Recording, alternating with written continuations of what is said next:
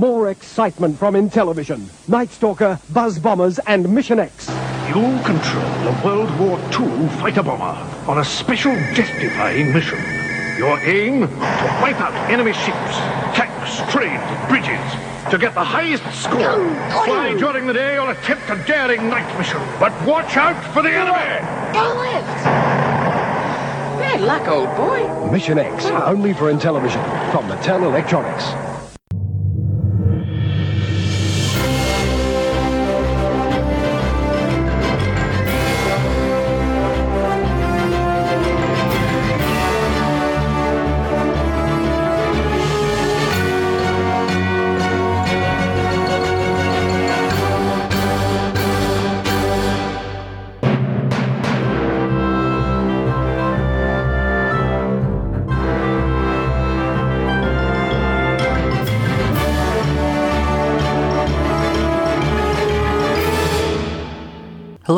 Welcome to Atari Bytes, the show where we take a bite out of the story within a classic Atari 2600 game and see if that story bites us back. My name is Bill, this is episode 282. Thanks for listening. I feel like when I said uh, take a bite out of a, Atari 2600 game, I should have put a little record scratch in there and said, and occasionally an Intellivision game. Because, of course, this week, Intellivision Month 2021 rolls on. The juggernaut that is, the console that dared to try to knock Atari off the throne, stomps forth through this podcast. We've got two more weeks, including this week of Intellivision Month. Uh, we got a goodie this week. It's Night Stalker. I, don't know if it's that great. We'll get into that later. Uh, I just thought the title uh, intrigued me because I imagined Night Stalker as this creepy movie, and then they made a kids' video game out of it. But we'll get into that later. Right now, we need to do a Henry Ankle report.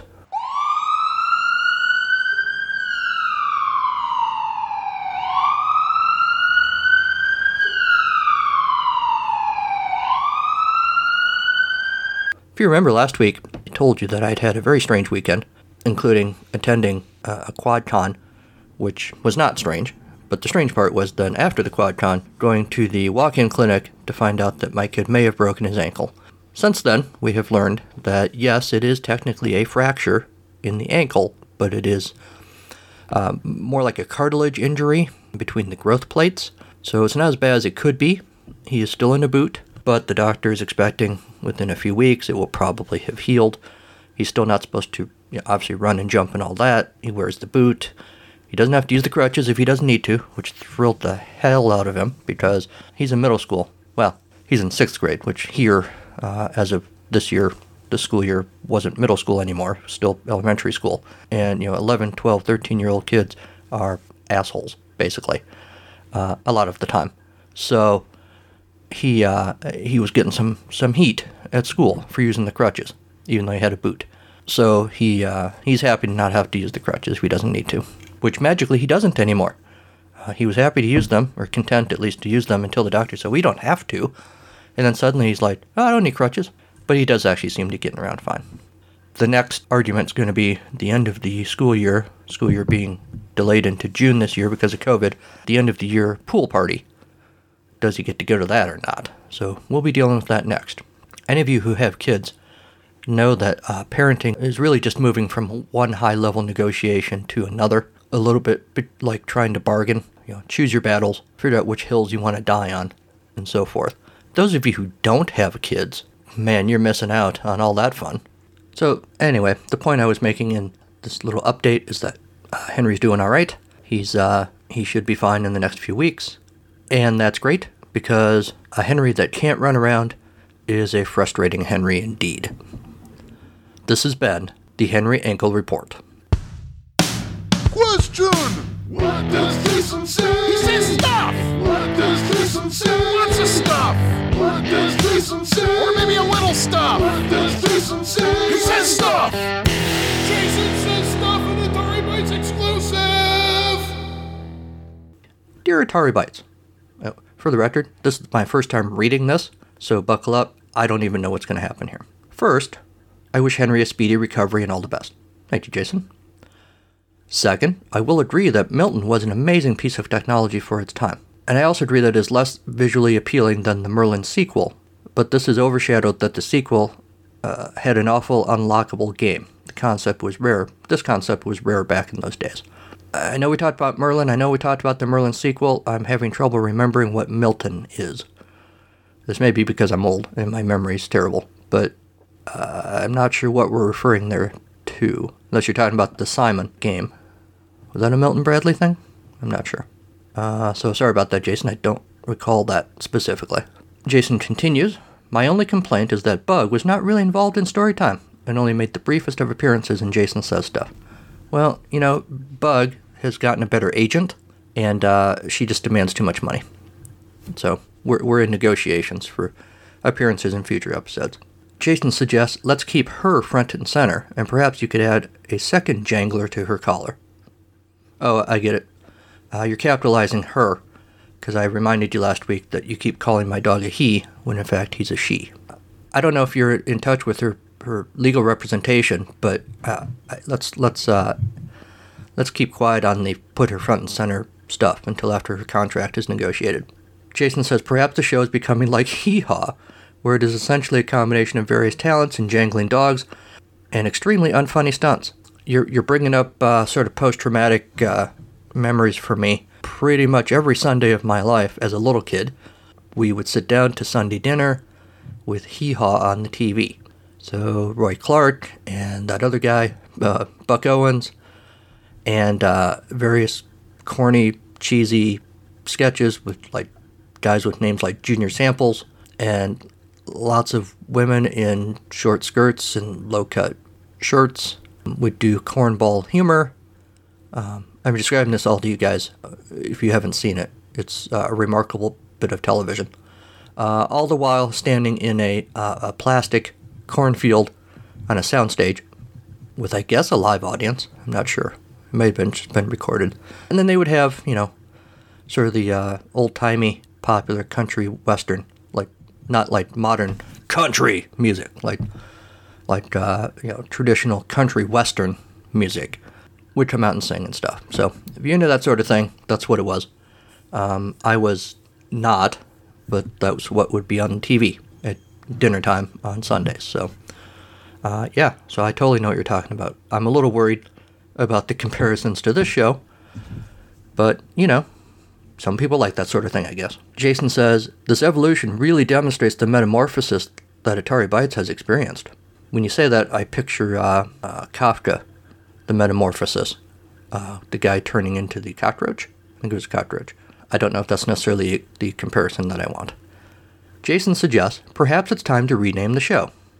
I suggest Wild Bill Pepper's Love Shack or Mr. B's Lung Butter Shack or Bill and Friends. Or finally, William's Flame Throwing Super Show. And please, let's add some puppets. Yes, Jason, because nothing works better on an audio podcast than puppets. I'm using puppets right now, as a matter of fact. Hi, how you doing? See, wasn't that amazing? I could be the next Jim Henson. Man, I miss Jim Henson. We need a Jim Henson, like a really good Jim Henson biopic. It's about time. There've been some good uh, you know biography books, we need a really good biopic. Somebody get to work on that. All right. And as always, Jason has provided us with a story uh, tied to this week's game, which is, of course is Night Stalker. Jason's story is titled Night Stalking by Jason Edward Schiffman. This is a cold read, again, so bear with me. I stare at the world of shadows that fills the horizon outside of my bars. They speak a language that I do not understand. I can only communicate with them in a series of screams, gestures, and sometimes even pleasant tones to convey happiness or contentment. Who are my captors? Who am I? What is my crime that I sit on a padded floor with strange objects that seem like they were placed there to either torment me or perhaps just to keep me confused? The long night had finally arrived. I had devoured my strange goulash, and my captors mockingly say, Nighty night. Whatever, fool, I don't plan on staying. The creepy fluorescent above finally went dark, and the outer door of my cell had been closed. I am the Night Stalker, and navigating the darkness is my world, while you depend on light and reason. My hands clutch the bars, and with the skill of a cat, I quickly ascend the bars and plunk down on the other side. Freedom has arrived. A monitor is trained on my enclosure. My captors are quickly made aware of my escape. A silent alarm must have been set off. But come at me, bro. I'm ready to die with my boots on. The outer door is flung open. I am startled. Giant hands grab me. The Night Stalker is back where he started. My captor laughs and says, Bad baby, and places a binky in my mouth. I look up. These aren't my captors. They are my parents. They place a stuffed bear in my arms, and I quickly fall asleep. Ah, I see what you did there, Jason. Very nice. The biters, he says, have been lucky these days. Atari Bytes has become amazing and guarantee that people have been enjoying the rocket ship to the greatest limits of podcasting superfire. Once again, feel the burn. Use a high level sunscreen. Should be fine, everybody. So don't worry. This is Ben. Question! What does Jason say? He says stuff! What does Jason say? Lots of stuff! What does Jason say? Or maybe a little stuff! What does Jason say? He says stuff! Jason says stuff in Atari Bytes exclusive. I forgot to mention that Jason also uh, posted a link on the Atari Bytes uh, page to his YouTube channel where he uh, did a, a nice little video giving a tour of his gaming setup. Uh, it's impressive. He has, I was struck by the precision, by the careful placement of all of his various consoles. Uh, not a speck of dust, not uh, nothing at less than a right angle. Very, very careful placement of everything. It was quite impressive. So if you're interested in seeing that, I will try to post a link. But I mean, you know me, I will probably forget.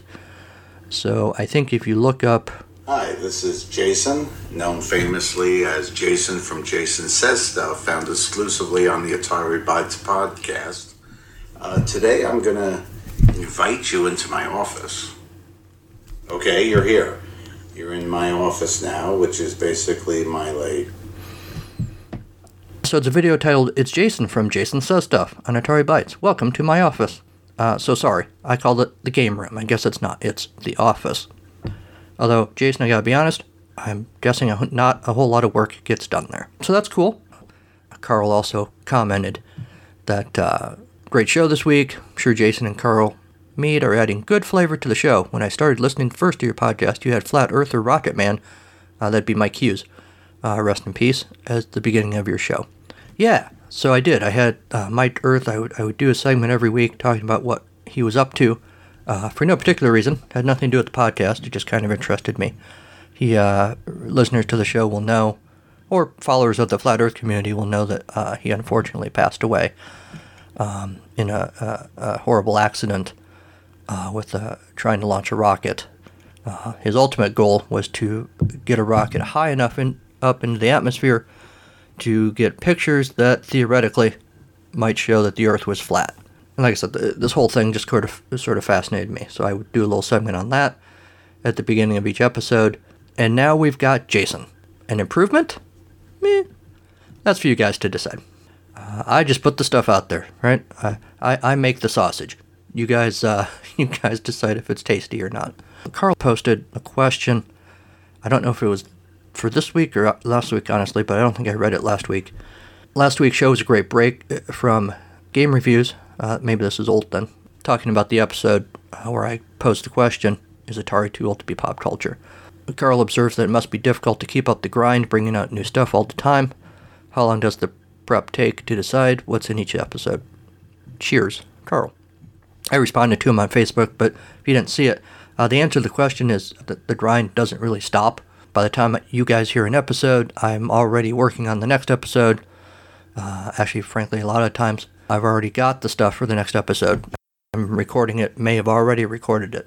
It's just sort of a, a, a non-stop train, a moving train of entertainment. Thanks as always for listening, Carl.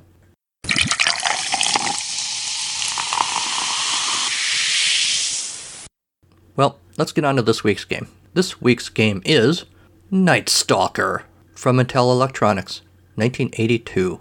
I mentioned last week that I wondered if this was a game based on a creepy made for TV movie that I remembered from when I was a kid. And I've realized that, uh, well, it's not.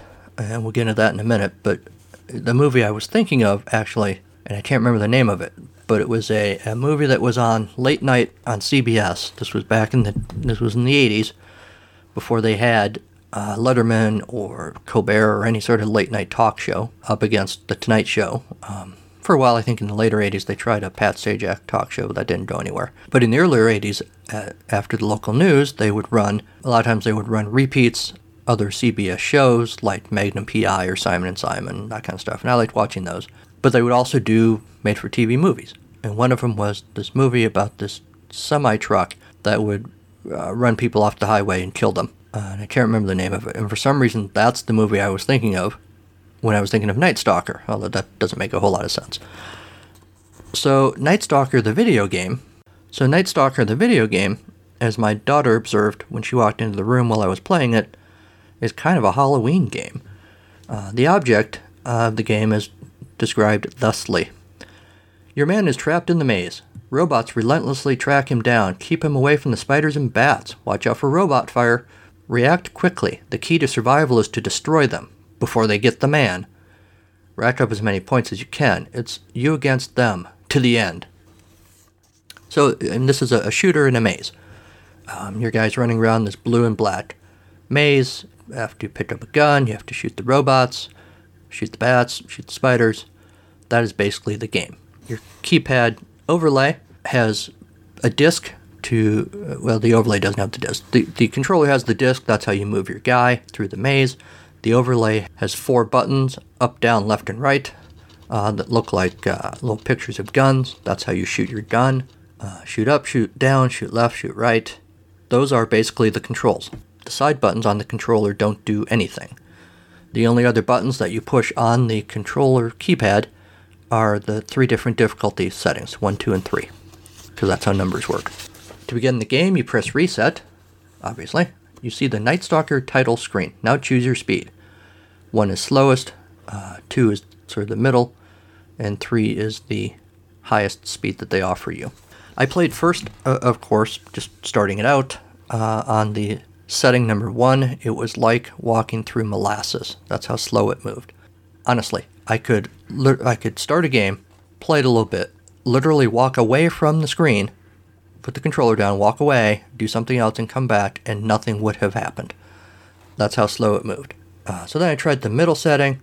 I feel a little bit like Goldilocks with the bowls of porridge. The easiest setting was too hot, or in this case, too cold. The middle setting was too. It was faster, but it still was pretty slow. The highest setting is a paced a little bit more like you would expect if you walked up to an arcade cabinet and started playing a, a video game. But even that was not outrageously fast. Um, although when you look at my score in the field report, you'll think, geez, the game doesn't move that fast. Why'd you do so bad, Bill? Uh, although in my defense, uh, there were glitches that happened in real time in the game. Uh, I was also talking to you people, and I was trying to monitor what was going on with the recording on my computer. So, you know, back off. Um, so, here's how you play. The game begins immediately with the man inside the center bunker. His loaded weapon is lying in the maze and is flashing. The man must leave the bunker and land on the weapon to pick it up. So, yeah, that's the deal. Uh, you have this gun, only has six bullets in it at a time, although it automatically. Uh, another gun appear, appears on the screen as soon as your six bullets are used up. But one of the little challenges is that the gun appears in a different place on, in the maze each time, and you're defenseless until you get to it. The man can run and shoot, but he cannot do both at once. Also, you can only fire off a shot when the man is standing still, and he has a weapon. It's sort of repetitive there, but that's how it's written in the manual. There's only one safe place for the man to hide, and that's inside the bunker, in the center of the maze. When he's inside, spiders and bats cannot bite him, and the robot's bullets will not harm him until the black robot appears. I did not get far enough in this game to see the black robot. We'll get to him in a minute. You start off with six men. Each man can run and shoot, but he cannot do both at once, which we already know. After one man is shot, the next one appears inside the bunker, and the number of men you have left shows on the screen. Each time you rack up about 10,000 points, that's what it says, about 10,000 points, you get another man. When your last man is down by the robot fire, the game is over. There is no ultimate objection. Uh, objection. There is no ultimate object to the game. You're not. The man's main defense is the creature uh, in the creature infested maze is his loaded weapon. Each uh, weapon holds six shots and will drop bats, spiders, and robots in their tracks. You can only shoot when the man is standing still. They really hammer home this idea that you can only shoot when you're standing still. Tr- uh, time your shots carefully. Once you fire, you cannot shoot again until that bullet disappears from the screen, which takes forever. Uh, the only benefit of that is you can kill multiple things with one shot. That's kind of cool. Uh, whatever is in the line of fire of that bullet until it disappears, which is some arbitrary amount of time, uh, is going to die. So that can be handy. While the bullet is traveling, the man can run to dodge alien fire. The man is out of, bullets when you see the weapon flashing on the screen. The man must then land on top of the weapon to pick it up. Occasionally, you might have bullets left after you have fired off six shots. That doesn't make any sense to me. Uh, when the weapon ran out of ammo, the next loaded weapon was placed right where the, your man was standing, and he automatically picked it up. Keep on shooting. Okay, so you don't actually have bullets left over after you shoot the six bullets they give you. You're just picking up another weapon right away because it happened to appear right where you're standing. That never happened to me in the little bit that I played this game today. Uh, a single menacing spider creeps throughout the maze, and he is kind of creepy, to be honest, ready to bite the man whenever they come in contact. Once the man is bitten, he falls down paralyzed for a few seconds. And it is kind of cool from a graphics standpoint. It isn't just that you're frozen in place. The guy, your little stick figure guy, literally crumples up in a heap on the floor uh, until the para- paralysis uh, wears off. When he's down, he cannot fire his weapon or run. He's vulnerable, vulnerable to robot attack. To avoid being bitten, fire off a shot. If it hits the spider, he vanishes, but another quickly appears in the spider's web and begins to crawl around. The robot's fire does not zap the spider. The spider web is a semi protected area. All the maze creatures and the man can enter the web. Sometimes the bullets from the man and the robot will penetrate the web, sometimes they will not. Well, that's kind of um, crappy. It's like the game is like, "Uh, maybe you can, maybe you can't. Two bats hanging upside down awaken and wing their way through the pathways of the maze. Either can bite the man when they come in contact. The man falls down and is paralyzed, the same as when bitten by a spider. He cannot shoot or move. After you shoot a bat or a bat is hit by robot fire, it is replaced by another. Now when the robot fire or you shoot or your shot hits a bat, a gray robot takes its place. If both bats get hit, you will have three robots and no bats after the man. Okay. The man's most persistent enemy in the maze is the robot. In the course of the game, you will encounter five different types. As your score gets higher, the robot becomes more robots become more sophisticated. Each new robot has all the characteristics of the previous robot plus new features. All robots fire at the man, they have unlimited ammunition. Their shots are the same as the man's, only one bullet shows on the screen at a time. When the man's bullet hits a robot, he explodes. Uh, and he does, really. It's kind of fun. Um, little bits of shrapnel fly out all over the place. At one point in the field report, Henry thought that I died because of getting hit with a robot part. I'm not sure that I did. I think it might have been a bullet. So, five types of robots. The gray robot, which is slow on the attack, patrols the maze at random, shoots only when he sees the man. After 5,000 points, when a bat is shot, the robot takes its place. The blue robot uh, appears after 5,000 points. More determined to track the man wherever he goes, he's hard to lose. The white robot appears after 15,000 points. Uh, appears and aggressively seeks out the man. The white robot's shields protect him from the man's bullets. It takes three bullets to penetrate the shield and blow the robot away. The black robot appears after 30,000 points.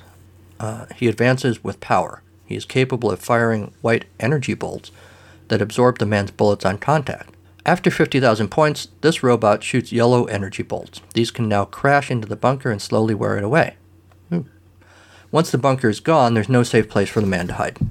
The invisible robot is in the maze after 80,000 points and is the ultimate aggressor. It is a sneak attack. His bullets are, vi- are his bullets are visible, and that's your only clue about where he is. Scores range from 100 points for killing a spider up to 4,000 points for destroying the invisible robot. Strategy: Place one hand on the disc and the other on the keypad. Okie doke. So that you're ready to move the man or fire bullets at all times. Once an aggressive robot is after the man, lay in wait at corners and intersections where when the robot advances, get off a shot and quickly retreat. For the white, black, and invisible robots, none of which I played long enough to see, it is helpful to count your bullets. Try to use your last bullet to blast the robot. This gives you some time to run and pick up the weapon while the next robot enters the maze. Knock off sleeping bats for quick points. And that is how you play Night Stalker from Mattel Electronics, 1982. I'm not rich or famous. I'm not a movie star, rock icon, first responder, nurse, doctor, or anybody else whom we all look up to. I'm just a schnook. Just like Bill, I love to tell stories. Unlike Bill, though, I'm not creative enough to write my own, so I just tell my own real life stories in this book read by the author style podcast. All about life lessons growing up, and every episode a segment about music. Music that I love, artists that I admire, and sometimes even my own music. You can find Autobiography of a Schnook on all your favorite podcast suppliers, or you can go to schnookpodcast.com. That's S C H N O O K podcast.com. And I firmly believe the good goes around, and I sincerely hope that Autobiography of a Schnook proves to be some good that goes around your way. The game was designed as a top down maze shooter by Steve Montero uh, and released in 82, as I mentioned earlier. It was ported to the Atari 2600 as Dark Cavern and released under Mattel's M Network label. Apple II and IBM PC versions were published in 83. It was also made available for the PlayStation 3 through PlayStation Home in fall of 2012 in a collection titled Intellivision Gen 2. In addition to being filled with bats and spiders, they had a greater variety of killer robots along with a variety of maze structures. An updated version of Night Stalker has been announced for release on the Intellivision Amico video game console in 2020, which I guess is already a thing. This article's a little bit older. If anyone has played the updated version on the Amico, let me know. Evidently, according to the BlueSkyRangers.com, the working title for the game was Attacker, which I kind of like better than Night Stalker. There's nothing in this game that suggests Night Stalker to me. Not necessarily at night. No one's really stalking. I, I mean, I guess kind of. You're following each other around in a maze. Attacker's not a great title either, but I think I liked it better. Design and program by Steve Montero, graphics by Peter Allen, sound by Russ Lieblich, package illustration by Gerald Richardson. Steve Montero apparently is an expert on robotics. In development in late 81, the game was a favorite with, other programmers. Unfortunately, the first time marketing brought in some 12 year old kid to try it out, he got further than any of the programmers had. A new, tougher robot had to be added to the game, at the cost of losing one of the best features, which was the spider's web. The game was only 4K in size. Originally, as the spider crawled around the maze, it left a web that would slow you down considerably as you ran through it. That's kind of cool. You could shoot the web away, but you'd use up bullets. Without the webs, the spider became like the bats, just a nuisance. After Night Stalker was finished, the game cartridges began getting larger in size, so Steve proposed Miss Night Stalker, or Ms. Night Stalker, a 12K sequel that would include the web and all the other features he had wanted, including multiple weapons, bazookas to blast through walls, multiple scrolling mazes, smarter robots. Marketing shelved the idea, and Steve was assigned to program Space Shuttle instead. Hmm, coincidentally, which we just did on the show not that long ago. Wait, have we done it yet? Hold on. Nope, sorry, haven't done it yet, but it is on the schedule coming up soon being reassigned to Space Shuttle may have been a contributing factor toward Steve leaving Mattel in the game industry not long after. This article has a strategy tip from Steve Montero himself. Quote, another trick to bagging the later the later robots has to do with there being only one moving object available for the robot bullets. If you wait just above the place where the robot appears and dangle your feet where the, where the robot can see, the robot will shoot below your feet. You can then safely drop down and quickly get off all three shots to nail the robot before his bullet gets all the way across the bottom. Hmm, I have to try that, I guess. It feels to me like you're just walking in front of the robot's bullet, which of course you can do, but it's your guy moves so slow it's it's hard to get out of the way. Fun fact, according to Blue Sky Rangers, Russ Lieblich was proud of his sound effects for Night Stalker, especially the constant heartbeat. Whenever he heard someone playing the game, he'd run into their cubicle, grab the volume control on the TV, and turn it up full. Man, I bet they hated that guy. No, but that really sucked. I was gonna say if the guy was wearing headphones, but of course then he wouldn't have been able. The other uh, Russ wouldn't have been able to hear it. Kind of like to see that Ms. Night Stalker game. That sounds kind of cool. According to Intellivision, uh, the Intellivision wiki, the updated Amico version, due in the second quarter, which is where we're at right now, of 2021, will be similar or is similar to the uh, original, but the game will be two and a half D. The original being 2D. I don't think two and a half D is a thing quite honestly. But that's what this wiki says. It'll be modernized, such as featuring improved graphics and sound, and feature multiplayer as well as single player. Again, if anyone plays this, let me know. Okay, so this next article I'm looking at from ScreenRant.com evidently has a link to a video showing what the remake looks like. Okay, there's no actual link, but evidently there is a video out there from Intellivision showing what, what the game looks like on the Amico. I have not watched that video, but I may at some point. InTV Funhouse concludes that the graphics for Night Stalker are decent, and when you get to the tougher robots, you see some interesting stuff. It gets really nasty where they can blast away your safe house. Interesting sound effects, uh, the constant thump, thump, thump, that heartbeat that uh, Russ Lieblich was so excited about. Uh, pounding in the background, if you can handle moving with one controller and shooting with the other, you can dispatch your enemies a bit more easily. Wait, hold on. How does that work? I don't know what he's talking about there. Some variations in the maze layout would have been nice. If you can get used to it, try using one controller to run, the other to shoot. You can run and shoot at the same time. Hmm, not sure how that works. I didn't try that. There are a total of 8 Night Stalker box variants, for those of you who are curious about that sort of thing. 13 different manual variants, 6 Night Stalker overlay variants. I don't know which one I have compared to the others. 9 Night Stalker label variants, so that's all cool. InTV Funhouse, go look at that article. Old School Gamer magazine did an article about uh, Night Stalker in the 2018, uh, November 17th, 2018 issue. Originally a single player game, it will be interesting to see how Tallarico and the folks at Intellivision Entertainment reimagine the game, given that their desires bring back a more communal style of gaming. However, given the success of Tallarico's other ventures, like the interact, like the innovative and popular video games live concerts, it's sure to be entertaining. Okay, so I read all this. Okay, that's all interesting. Uh, Night Stalker remade Night Stalker in two and a half D, which again, not a thing you know, possible uh, sequel, Ms. Night Stalker, which I am curious about. I kind of wish that existed, or if it does exist, I'd like to know. But it still bugged me, the, the title, Night Stalker. Night Stalker, where is that from? Where have I heard that before? Well, here's maybe where I heard it before. Ricardo Richard Leyva Muñoz Ramirez was dubbed the Valley Intruder and the Night Stalker because he was charged and convicted of attacking lots and lots of people in the San Gabriel Valley of California, I guess. Wikipedia dubs him an American serial killer, serial, serial rapist, kidnapper, child abuser, and burglar. He was convicted in 1989. He was referred to as the Night Stalker, the Walk in Killer, the Valley Intruder. Uh, he was married, apparently.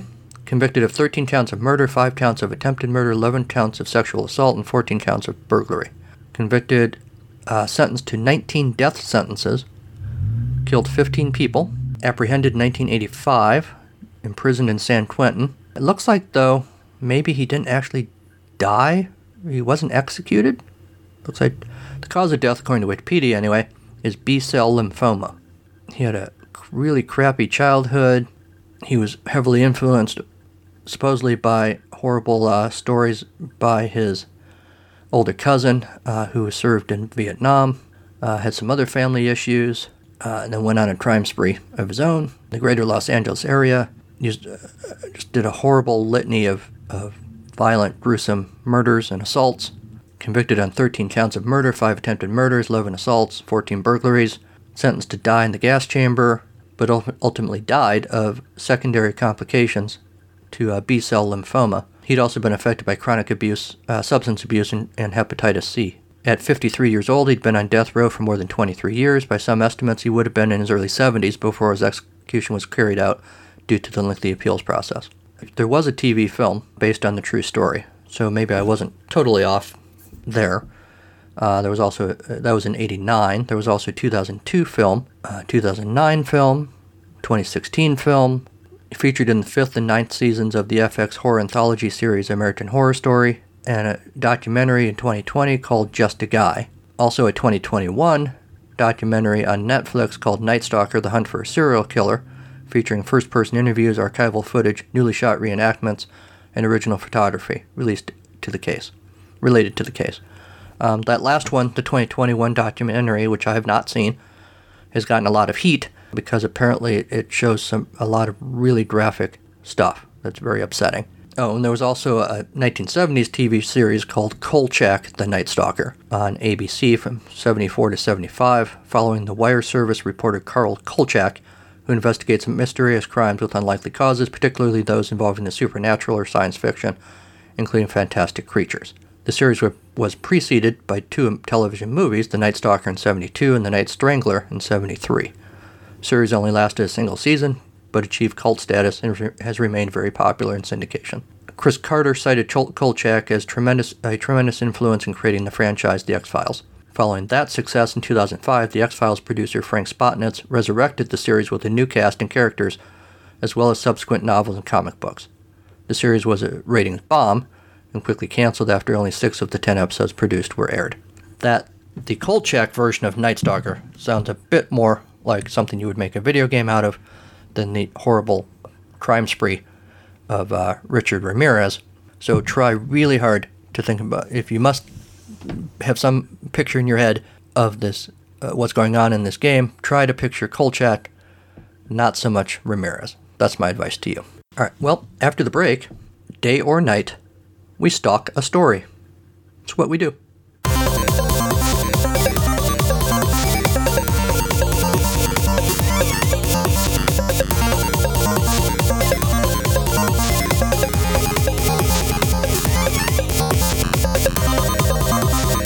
All right, Night Stalker, 1982 from Mattel.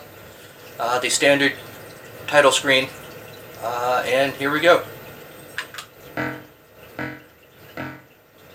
I emerge from my chrysalis, which is kind of what it looks like to me for some reason. Um, very gothic looking, sort of 1960s B horror movie kind of thing going on.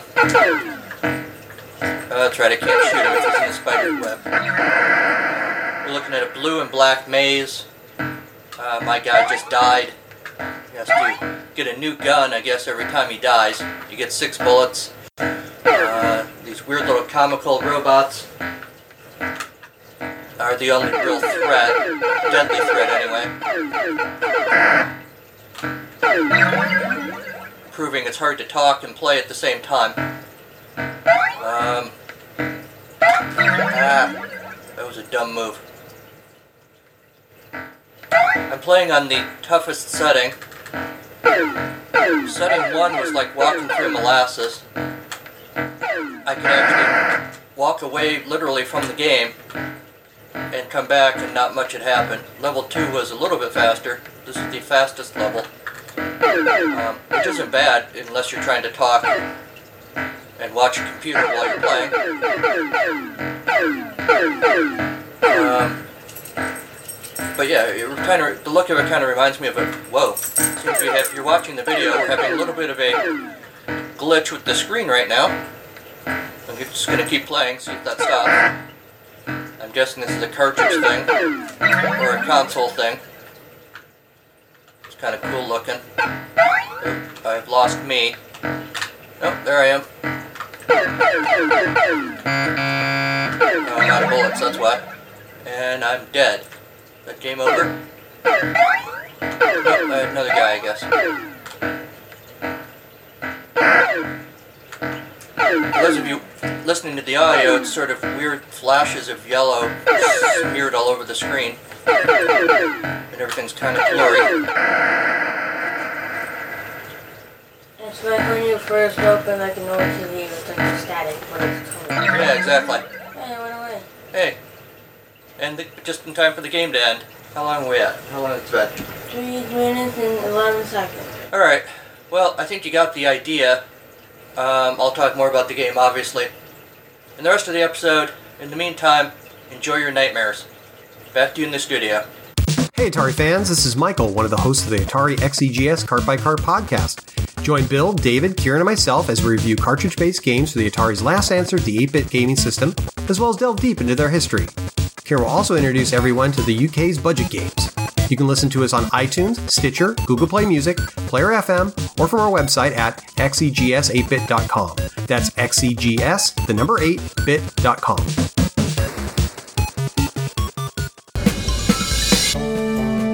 Hey, let's take a break from you listening to me talk so that you can listen to me talk. Hell's Cereal, very short stories fortified with essential syllables, is the new short story collection from, well, me.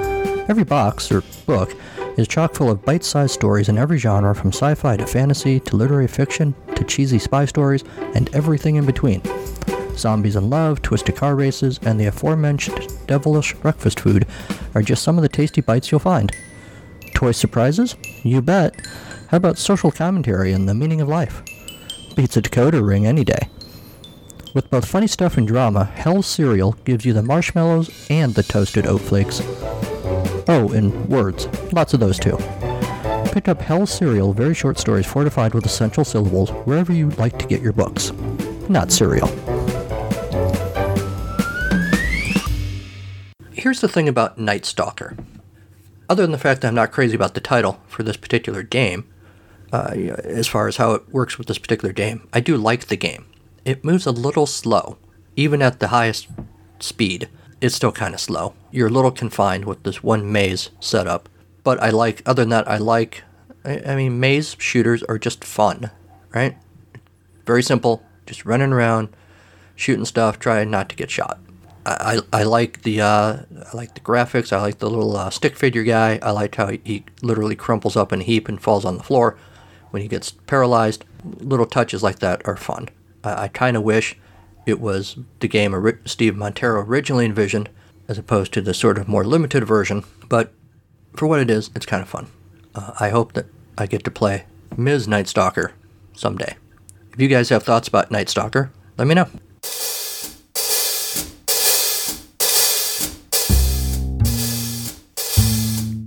It's story time on Atari Bites.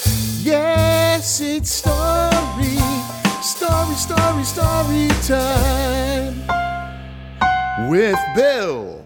This week's story comes to us from Bad Poetry Corner, and it's titled Nighty Night, Stalker. Sleep disorders in the millions. What will be tonight's midnight snack? On the move, though the world goes black. Night stalkers don't turn the lights on. Read chapters, then another one. Partner up for a shag? You wish. Night stalkers are grave, not puckish. Lack of sleep brings health and mind loss. Night stalkers roam, insomnia, boss. Odd thoughts rule. Bicycles for fish?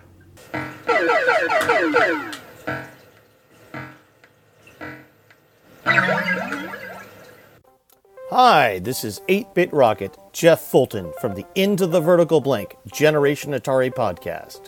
And you are listening to the incomparable William Pepper and his wonderful stories of the game within a game on the Atari Bytes podcast. When you are done here, come visit us in the Vertical Blank. Now, back to Bill. And that's our show. Thanks to Kevin MacLeod and Incompetech.com for Creative Commons use of his songs, Reformat, Take a Chance, and Pinball Spring. Thanks to Sean Courtney for the Storytime and Jason Says Stuff themes. Don't forget to stalk on over to Apple Podcasts, day or night, they don't care, they're always open, and leave a five star review of this show. Not a five bullet review. Make that very clear. Leave a five star review. Email the show at AtariBytes2016 at gmail.com. Like the show on our Facebook page. Follow the show on Twitter. And leave a voicemail 563 265 1978 about pretty much any damn thing you want, and I'll probably play it on the show. Check out the website, www, because that's how websites work, .carnivalofgleecreations.com.